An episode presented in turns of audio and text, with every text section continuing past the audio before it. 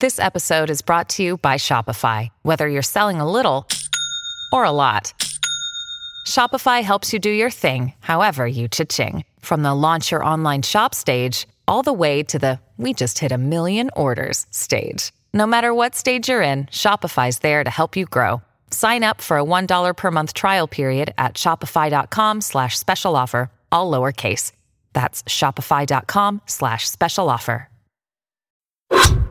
It means that it's difficult on one end to measure the potential, the size of the market. On the other end, it means it's unlimited. It's potentially unlimited because these products, in essence, they are not needed. They are, I would even say, they are totally useless. You don't need another tie. You don't need another suit.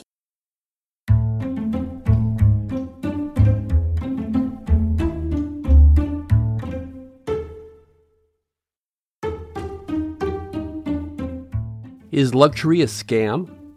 Are luxury goods better made, have better style, or simply too expensive for common folk like us to afford?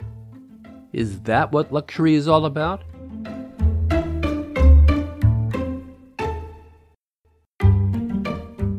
I'm Jim Grinstead, and today on Scams and Cons, we're talking about luxury, what it means, and whether you can live a life of luxury without bankrupting your child's college fund.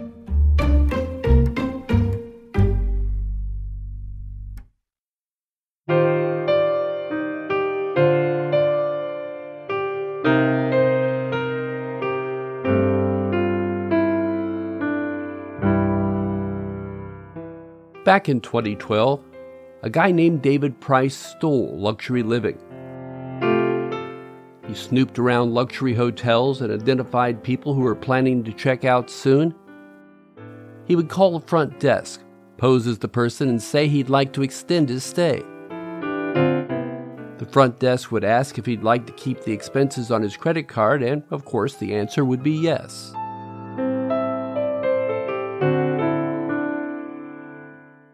It would then be just a matter of getting a duplicate key, then kick back and order room service to his heart's content, or charge meals at the hotel's restaurants to his room.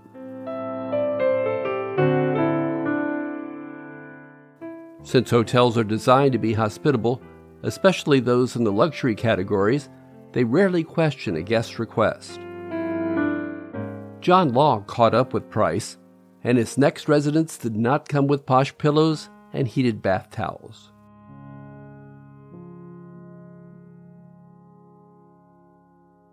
I'm a summer guy. I'll be on the porch, enjoying a cool drink and reading. Doesn't get any better unless someone else does the cooking. I'm not going to spend the day in fresh air only to eat processed foods.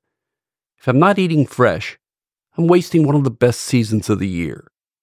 Fortunately, Factor comes to my rescue they send fresh meals to me that can be cooked up in minutes. I can go back to the porch with a great meal and enjoy the sunset.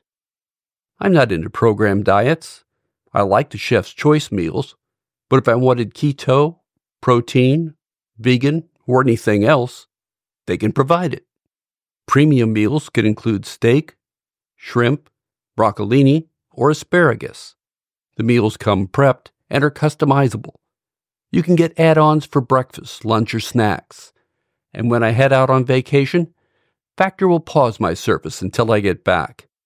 Plus, I love to grill, so I can choose one of Factor's meals during the week and fire up the charcoal on weekends.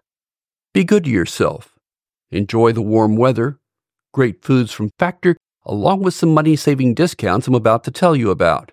Head to factormeals.com slash scams and cons 50 and use code SCAMS and CONS 50 to get 50% off your first box plus 20% off your next box. That's code SCAMS and CONS 50 at factormeals.com slash scams and cons 50 to get 50% off your first box and 20% off your next box while your subscription is active. So if a scammer or con artist wants to steal luxury, what would they take? Expensive cars, expensive watches, jewelry, perfumes. In fact, there's a long list of items that are considered luxury must haves. But why? Why isn't a top of the line Timex considered less luxurious than a Rolex? The Timex website put its most expensive watches at around $500. That's not cheap, but with some budgeting, most people could put that kind of cash together. Shopping for Rolex watches online, I found one worth $148,000. So if a bottom of the line $40 Timex and a $148,000 Rolex can both tell me it's 4 p.m., where does the luxury come in? I can buy 3,700 inexpensive Timex watches for the price of the Rolex. I could buy a few of those Timex watches and still have plenty of money left for a Cadillac. To understand luxury, we turn to Denis Morisset of the ESSEC Business School Master Class on Luxury Brand Management. If there is only one word you should remember from this presentation, this word is, of course, the word dream. And, and that's probably, you know, the most uh, striking or the most interesting part of this, uh, of this industry. The art of creating dreams, the art of selling dreams. Dreams, not only for the consumers, dreams for the investors. This industry makes a lot of investors dream. Dream for the employees who think that, you know, working in a sector for which they have some passion, a, real, you know, personal uh, interest in the product will make them more happy. That's a dream element as well. So the dream is everywhere. Of course, initially about products or services. It means that it's difficult on one end to measure the potential, the size of the market. On the other end, it means it's unlimited. It's potentially unlimited because these products, in essence, they are not needed. They are, I would even say, they are totally useless.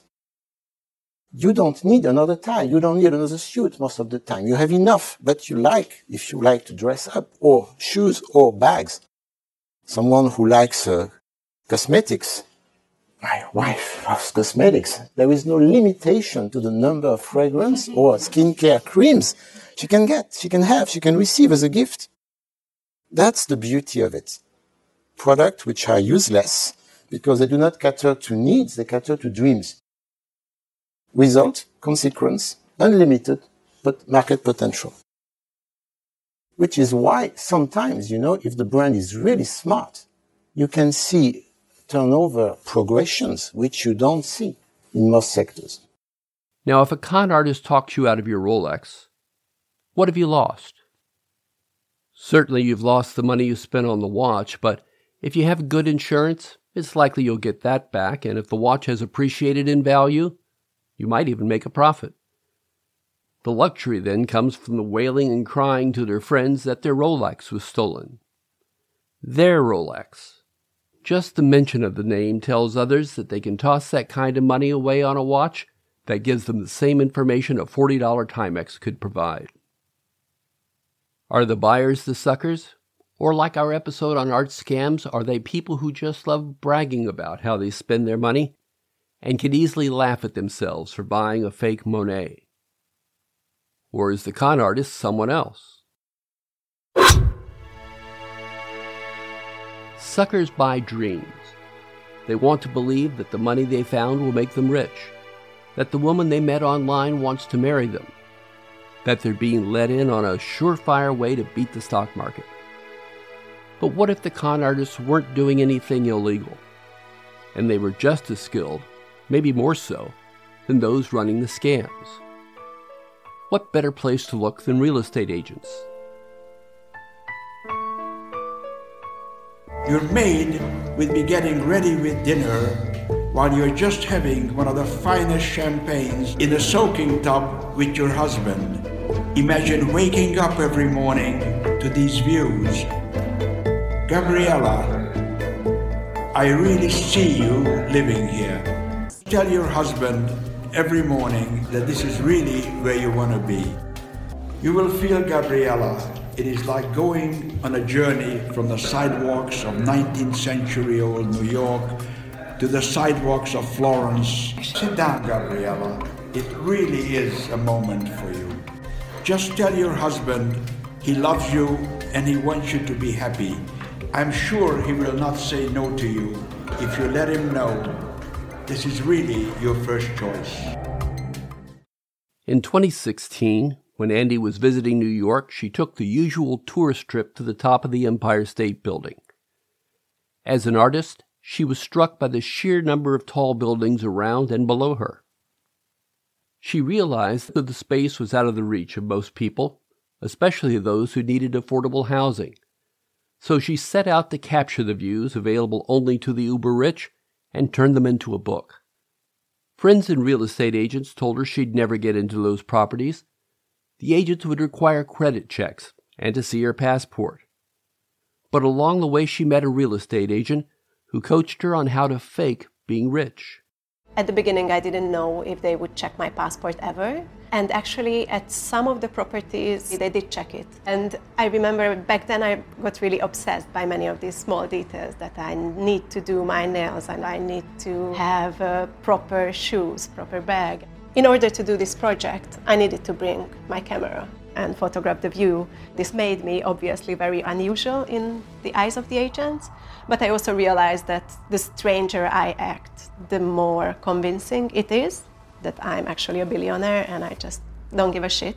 I was really, really nervous at this very first viewing. The agent started to ask me if I have a chef, if I have a nanny, if we have private chauffeur. So I just randomly answered yes and no. And all of these answers kind of became part of what Gabriela was. After the long elevator ride to the top, she got to see the views, and they were spectacular. But the story she wanted to tell was about the homeless, those who would never see these views. I think the way poverty is usually portrayed is from the bottom. So, talk about homelessness or you talk about people who cannot afford housing. I think when you see it from this like very top of the sphere, it somehow is also very telling. The buildings that you can see from every single corner of the city are these ultra luxury real estate, which are not accessible for anyone really. Apartments and buildings are standing 60 to 70% empty. Clearly, New York was a city with a large surplus of suckers, willing to listen to an agent's story and happy to hand over millions of dollars. Hey, it's Kaley Cuoco for Priceline. Ready to go to your happy place for a happy price? Well, why didn't you say so? Just download the Priceline app right now and save up to 60% on hotels. So, whether it's Cousin Kevin's Kazoo concert in Kansas City, go Kevin, or Becky's Bachelorette Bash in Bermuda, you never have to miss a trip ever again. So, download the Priceline app today. Your savings are waiting. Go to your happy place for a happy price. Go to your happy price, Priceline. Like most tall buildings in most cities, the structures are rectangular. That allows the building to be designed and serviced efficiently and built for lower costs. It also limits the options architects have to entice high rolling suckers. So you have always um, just some very special type of marble in the apartment that the agents would always highlight. The marble is Siberian, which is now the best on the market. Then you would have the oak floor, which is always the best type of oak floor. And there's like really nothing that would make any of these buildings stand out, to be honest. But it's not really surprising when you realize that it's solely a form of investment most of the cases. So it's really not about living and it's not about having a soul. And it shows. It, it's really obvious when you are there. One of the most striking things was how agents are trying to always go out of their way to tell me that no one else lives in these buildings, that I'm not going to have any neighbors. A lot of these Billionaire Row towers are investments for overseas and local people, so they'll rent them out or they'll just own them, have them sit empty for a number of years, and, and resell them. It's a safe investment, it holds value over time, but what that translates to is buildings sitting empty. There's a trickle down effect. So once the hyper expensive properties become even more expensive, it raises the value of everything else beneath it. I get very often the comment that this project is kind of like a Robin Hood project in the sense that I'm getting the views which other people or most people cannot see to the public. And it's like being so high up, it's cool. But then it didn't feel good to be there in a way.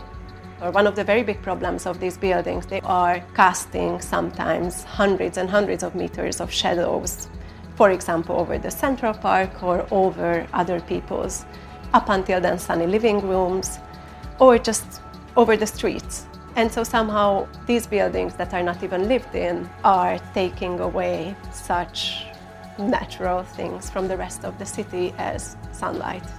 All of this means that the definition of luxury constantly changes. There never used to be marble in middle class homes in the U.S. Now it's standard, which is crazy because marble is bad on knives and stains and chips easily. But even in the middle class, luxury has its definitions. It seems that luxury is all about a dream, and the goods themselves may have better materials and construction, but their value is more a matter of marketing than innovation. Which begs the question how do new luxury items come to market? And what type of marketing is needed for them to enter the luxury category? For that, we go back to Denis Morisset and his business masterclass.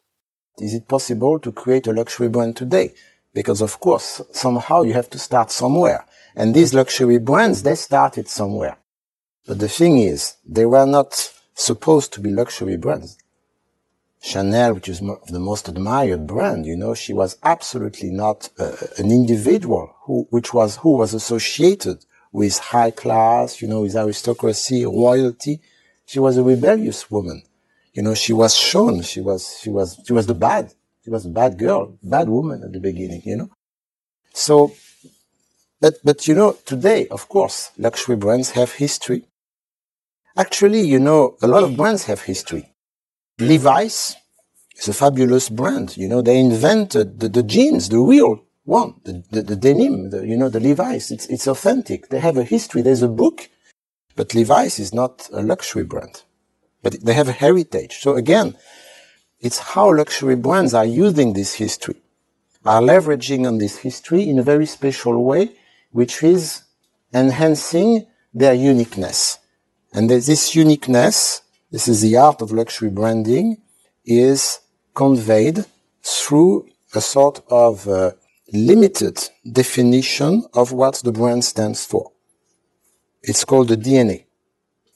Most people call it the DNA. The DNA as opposed to the brand identity. The brand identity is very vast. All brands in the world have an identity. Luxury brands like to talk about a DNA. The DNA is really about uniqueness.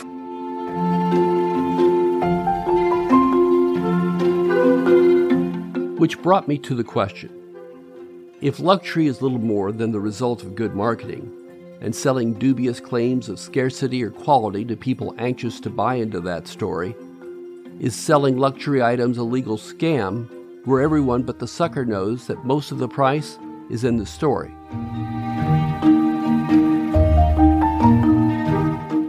If so, then is it a crime to sell a fake Rolex out of the back of a truck when it really is an adequate watch that just happens to have the same name Rolex on the dial? The buyer may never know as long as it accurately tells them when it's 4 o'clock, and they save thousands of dollars to get that information. Maybe being smart enough to buy the knockoff is the best example of luxury because it demonstrates that you have the wisdom to reject the notion of spending outrageous amounts of money to determine what time it is when the information is on your phone and on signs all around you. A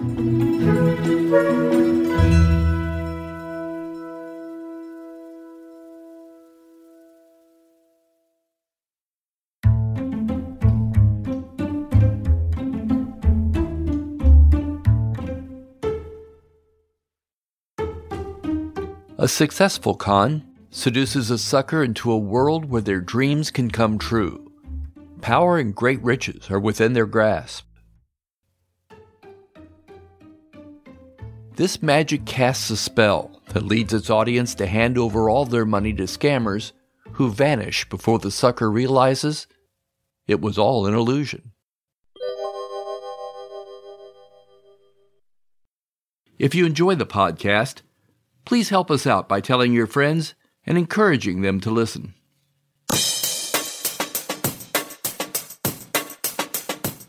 Scams and Cons is available wherever podcasts are found and at scamsandcons.com. You can also follow us on Facebook and Instagram. Just search for Scams and Cons. Lastly, if you can head over to Spotify and leave us a five star rating, it'd be really appreciated. Spotify listeners are more than half our audience, so it makes a difference. We'll be back in two weeks. Thanks for listening.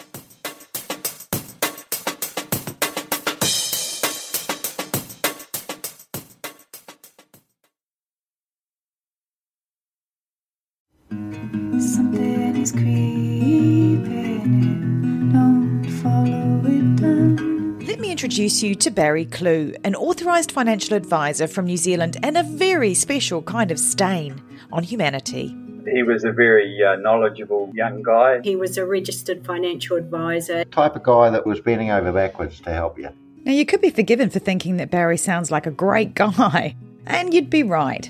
Well, right up until the point when you're wrong. It was all fictitious. You stole from my son who has a disability. Chris never knew. He died believing that we're all taken care of. A psychopath is somebody who lacks empathy, acts impulsively. I think there's a strong case that Barry might be all of those things, actually. To find out how Barry Kloogh stole over $15 million from 81 victims, subscribe to Clueless, the long con. That's Clueless, spelt K L O O G H L E S S.